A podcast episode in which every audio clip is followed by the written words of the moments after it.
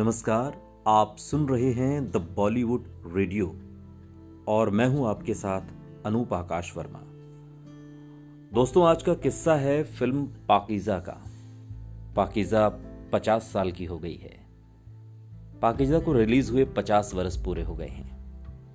भारतीय सिनेमा के इतिहास में ऐसी कई फ़िल्में हैं जिनके बनने के दौरान के कई किस्से आज भी याद किए जाते हैं। पाकिजा इसमें सबसे शीर्ष पर पहुँची हुई फ़िल्म है।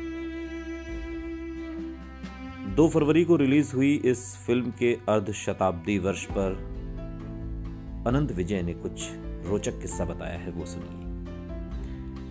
आपके पाँव देखे, बहुत हसीन हैं। इन्हें ज़मीन पर मत उतारिएगा, मैले हो जाएँगे। फ़िल्म पाकिजा के ये संवाद बहुधा सुनाई देते हैं। ये भी सुनने को मिलता है कि ये संवाद अमर हो गया है। दरअसल ये संवाद फ़िल्म पाकिजा की मूल स्क्रिप्ट में था ही नहीं। जब ये सीन फिल्माया जा रहा था और कैमरा मीना कुमारी के पाँव पर पहुँचा तो अचानक कमाल अमरोही के दिमाग में एक मुजरे की याद कौन थी वो मुजरा था चंदेरी नाम की खूबसूरत बाई का, जिसे उन्होंने काफ़ी पहले सुना था। मुजरे में वो अपने पाँव को अदा से लहराती थी। कमाल अमरोही ने शूटिंग रोकी और स्क्रीन प्ले में बदलाव करके ये लाइनें जोड़ दी। हिंदी फ़िल्मों के इतिहास में कई ऐसी फ़िल्में हैं जिनके बनने के दौरान के कई रोचक किस्से आज भी सिनेमा प्रेमियों के बीच याद किए जाते हैं। कमाल अमरोही की फ़िल्म पाकिजा इस तरह की फ़िल्मों में शीर्ष पर है। इसको लेकर सैकड़ों कहानियाँ कही सुनी जाती हैं। ये स्वाभाविक भी है क्योंकि उन्नीस सौ सत्तावन में जिस फ़िल्म का मुहूर्त हुआ हो और वो पंद्रह साल बाद 1972 में रिलीज़ हो तो कहानियाँ तो बनेंगी ही। इन पंद्रह सालों में इस फ़िल्म के निर्माता कमाल अमरोही ने कई बार कई बार इस फ़िल्म का नाम बदला, पाकिजा का नाम लहू पुकारेगा तो लगभग तय हो गया था। लेकिन जब फ़िल्म के रिलीज़ होने का वक्त आया तो फिर से पाकिजा पर ही आ पहुँचे। कई पुस्तकों में उस वक्त की पत्रिकाओं में इसका उल्लेख मिलता है कि जब कमाल अमरोही ने फ़िल्म बनाने की सोची थी, उनके दिमाग में अपने जमाने की दो बाइयों का जीवन था। एक तो जद्दन बाई, जिनकी महफिल में जुल्फिकार अली भुट्टो और केल सहगल जैसे दिग्गज जाते थे।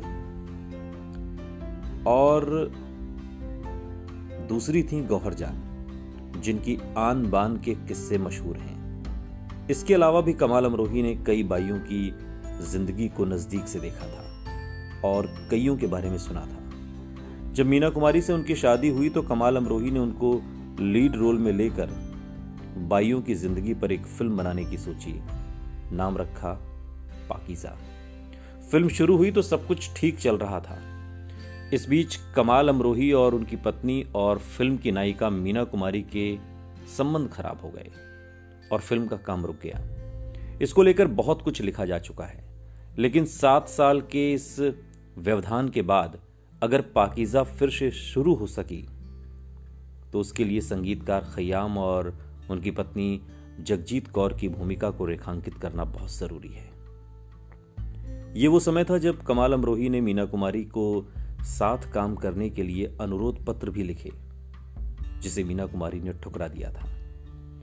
कमाल अमरोही परेशान थे और इसी दौर में वो एक दिन अपने दोस्त खयाम के घर गए।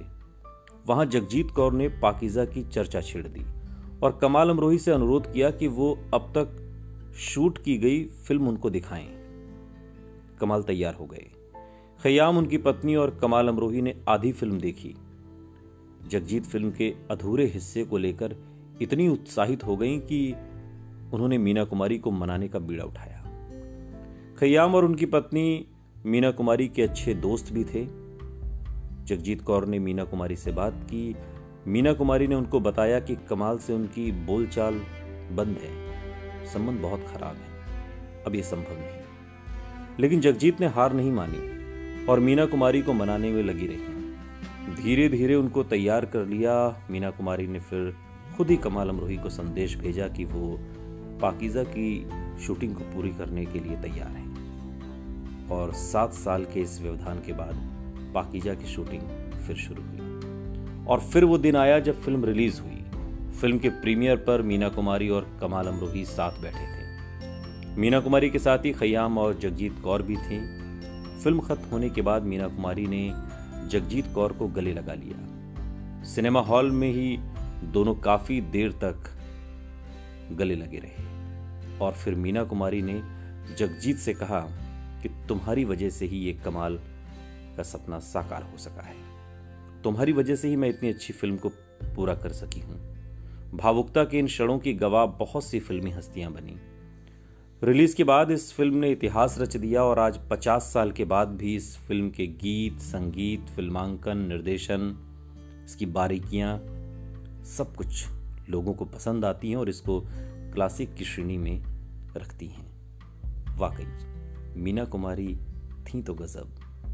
सुनते रहिए द बॉलीवुड रेडियो। सुनता है सारा इंडिया।